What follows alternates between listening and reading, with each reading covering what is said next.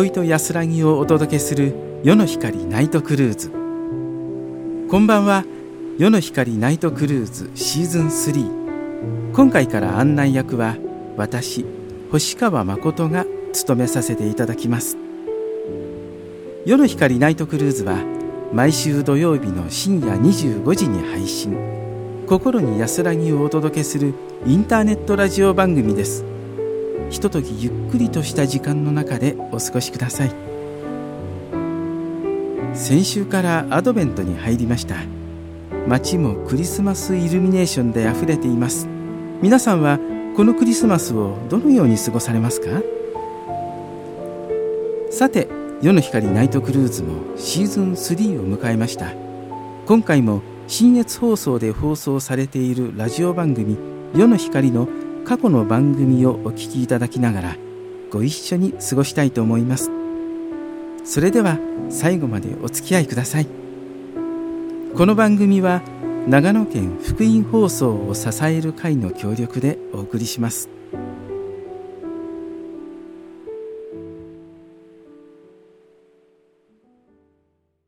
それではバイブルメッセージのコーナーです。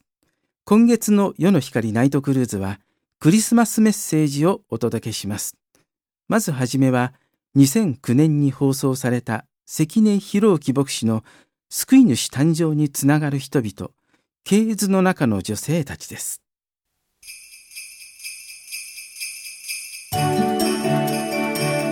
世の光の時間です。お元気でお過ごしでしょうか。関根博之です。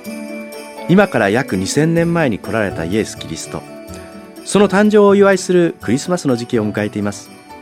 新約聖書の最初のページをめくると、イエス・キリストの系図が記されています。誰々に誰々が生まれ、その誰々によって誰々が生まれというように、まあ、名前がいっぱい出てくるんですね。聞き慣れない名前の羅列に、まあ、戸惑ってしまい、もう読む気をなくしてしまうなんていう人もいるかもしれません。しかし私たちはこの系図から素晴らしいニュースを知ることができるのです。その第一は、イエス・キリストの誕生はおとぎ話ではないということです。おとぎ話なら系図は必要ありませんよね。昔あるところにおじいちゃんとおばあちゃんがいましたで済むわけです。ですからイエスの誕生は歴史の事実であったということなんですね。そして系図には通常は女性は出てこないんですけれども、この系図にはわざわざよにんの女性が記されています。タマル、ラハブ、ルツ、ウリアの妻、このよにんです。これらの人は由緒正しい女性だったかというと、実はそうではありませんでした。タマルという人は義理のお父さんユダと関係して子供を宿すんですね。ラハブという人はエリコの町に住む遊女でした。ルツは当時のユダヤの社会に入ることのできない憎むべきモアブ人の女性でした。ウリアの妻バテシバは夫ウリアの留守中にダビデ王と姦通し子供を宿すんです。人間の欲望と罪でまみれた人たちのまるでリストを見ているかのようですよね。イエス・キリストが来られたということは、この系図に表されているように、人間の欲望や罪や恥、汚れが満ちているその真っ只中に来てくださったということでもあるんです。罪のない清いお方が、神の栄光を捨てて人として来てくださいました。もちろんイエス・キリストの系図といっても、イエス様が私たちと同じ罪あるものとして生まれたということではありません。その誕生は不思議なものでした。イエス様は聖霊によって身ごもり、乙女マリアからお生まれになりました。イエス様は罪と汚れに満ちた、まさに人間の姿をそのまま凝縮し、表しているかのような系図を背負われて来てくださったのです。それはイエス様のこの地上に来られた目的でもありました。イエス様はこう言われました。医者を必要とするのは丈夫なものではなく病人です。私は正しい人を招くためではなく、罪人を招くために来たのです。クリスマス、それはイエス・キリストが私たちの罪や汚れをその身に背負ってくださり、許し、癒し、命を与えるために来てくださった大きな喜びの日なのですね。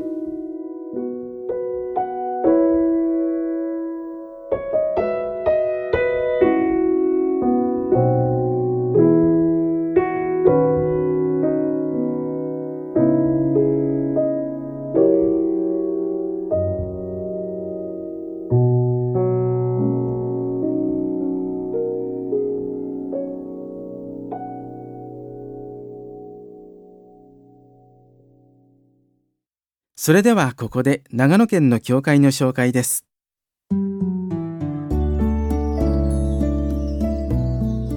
あなたもキリスト教会にいらっしゃいませんか？長野県にある教会のご紹介です。長野市信州新町上条の信州新町美術館そばには新町教会があります。毎週日曜日朝じゅうじはんから礼拝がありますので、教会は初めてという方もどうぞお気軽にお出かけください。長野市新町教会の電話番号は ゼロにーろく にーろくにー よんごーさんさん ゼロにーろく にーろくにー よんごーさんさん 番です。続いて岡谷恵教会は岡谷市山手町に丁目立正閣通りにあります。毎週日曜日朝じゅうじはんから礼拝がありますので、教会は初めてという方もどうぞお気軽にお出かけください。また電話によるご相談も受け付けています。岡谷恵教会の電話番号は ゼロにーろくろく にーさん ごーゼロさんろく ゼロにーろくろく にーさん ごーゼロさんろく 番です。また茅野市中町のウエスレアンホーリネス茅野キリスト教会では毎週日曜日朝じゅうじじゅうごふんから礼拝を行っています。 ジェイアール 東線茅野駅から歩いてごふん、朝日町踏切横にある新生劇場の並び諏訪信用金庫の向かい側の電柱に教会の看板があります。その角を入ってすぐのところです。どなたでもお気軽にお出かけください。茅野キリスト教会の電話番号は ゼロにーろくろく ななにー よんさんにーろく ゼロにーろくろく ななにー よんさんにーろく 番です。最後に野沢福音教会は佐久市鍛冶屋 にじゅうのよん にあります。礼拝は毎週日曜日朝じゅうじはんから。教会は初めてという方もどうぞお気軽にお出かけください。佐久市鍛冶屋の野沢福音教会の電話番号は ゼロにーろくなな ろくにー にーよんゼロさん ゼロにーろくなな ろくにー にーよんゼロさん 番です。続いてバイブルメッセージをお聞きいただきましょう。にせんきゅうねんに放送された板倉邦夫牧師の救い主誕生につながる人々、ダビデの子孫として生まれたをお聞きください。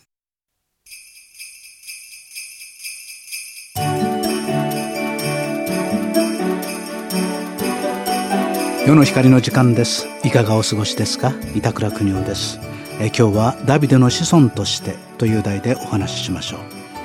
私の実家の仏壇の中には過去帳というものがあります。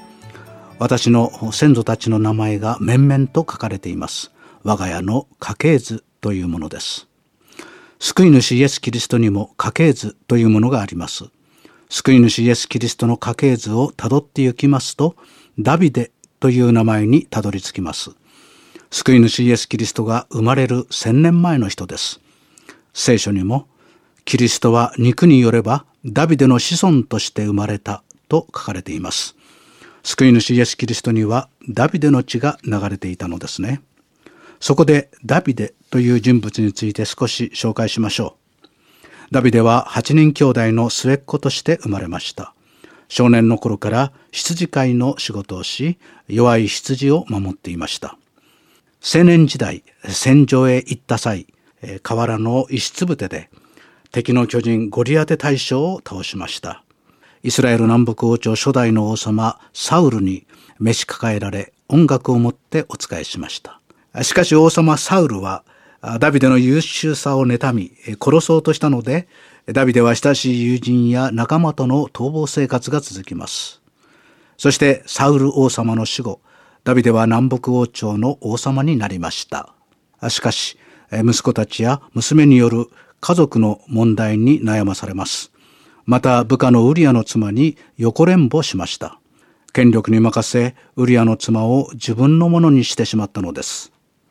ウリアの妻が妊娠しますと、妊娠の発覚を恐れた王様のダビデは、部下のウリアを戦地の最前線へ送り出して戦死させてしまうのです。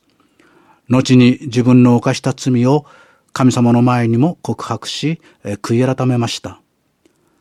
ところで、救い主イエス・キリストは、このような罪深いダビデを先祖に持っていたのです。なぜでしょうか。例えば、仲人は結婚するお互いのことをよく知っていなければ、二人を結び合わせることはできません。同様に罪深い私たちを救い、私たちを神様のもとへ帰らせ、結び合わせるために、キリストはダビデの子孫からお生まれになったのです。聖書はこう言っています。神は唯一であり、神と人との間の中保者もただ一人であって、それは人なるキリストイエスである。キリストはすべての人の贖いとしてご自身を捧げられた。第一テモテの手紙に章のご節とろく節。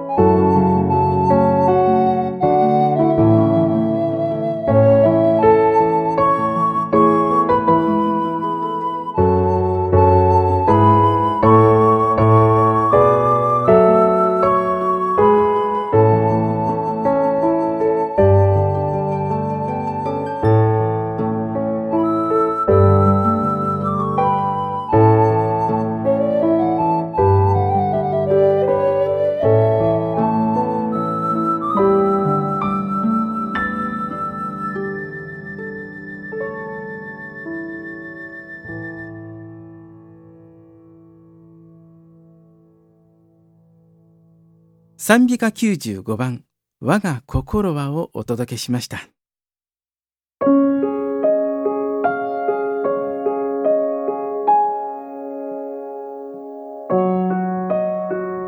夜の光ナイトクルーズ、いかがでしたか？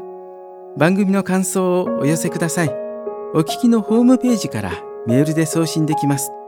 また、お便りの宛先は、郵便番号 さんきゅうぜろのぜろはちぜろろく、松本市メトバ にのよんのよん 夜の光の係まで。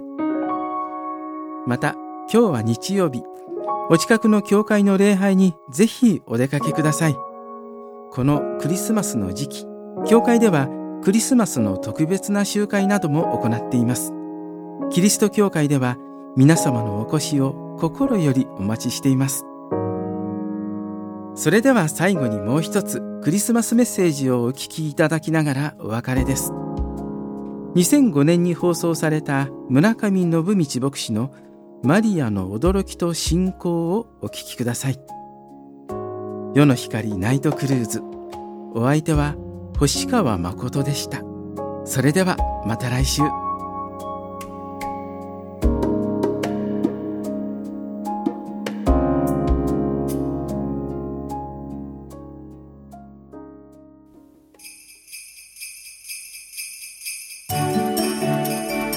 世の光の時間です。元気でしょうか。村上龍道です。えー、キリスト教に対するつまずきがあるとしたら、一つはキリストが復活したっていうことについてでしょうね。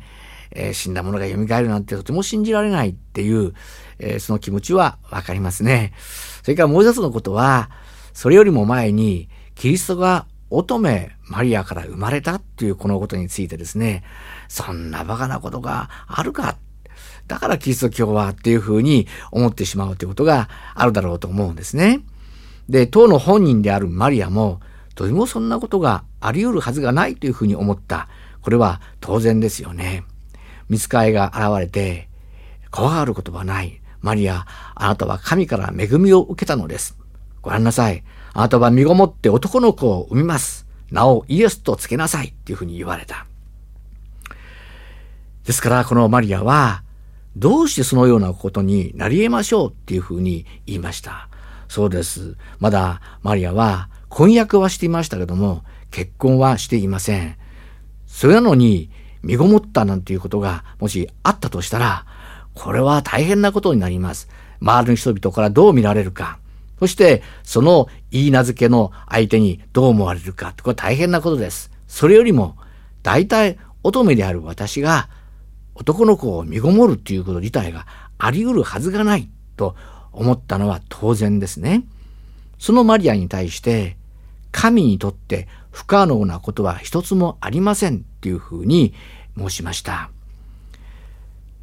マリアが男の子を宿すということは、救い主を宿すということですね。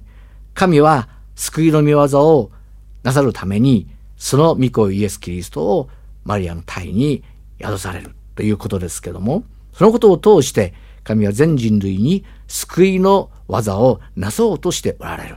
救いの技というのは、人間の罪が許される、今までたくさんの罪を重ねてきたものが神の前に罪のないものと認められる。そして永遠の滅亡しかなかったのに、それが許されて永遠の命を持つことができる。そんなことがあり得ましょうかという、いや、神にとって不可能なことは一つもありませんという、このあり得ない事実を神がしてくださった、その奇跡の始まりを通して、神様は私たちにもそのようなあり得ない素晴らしい救いの技をなしてくださるということを証明してくださったんですね。それをそのまま受け入れたマリアに、そのことが成就したように、私がこのイエス・キリストの救いを受け入れるときに、そこに救いの技がなされるということなんです。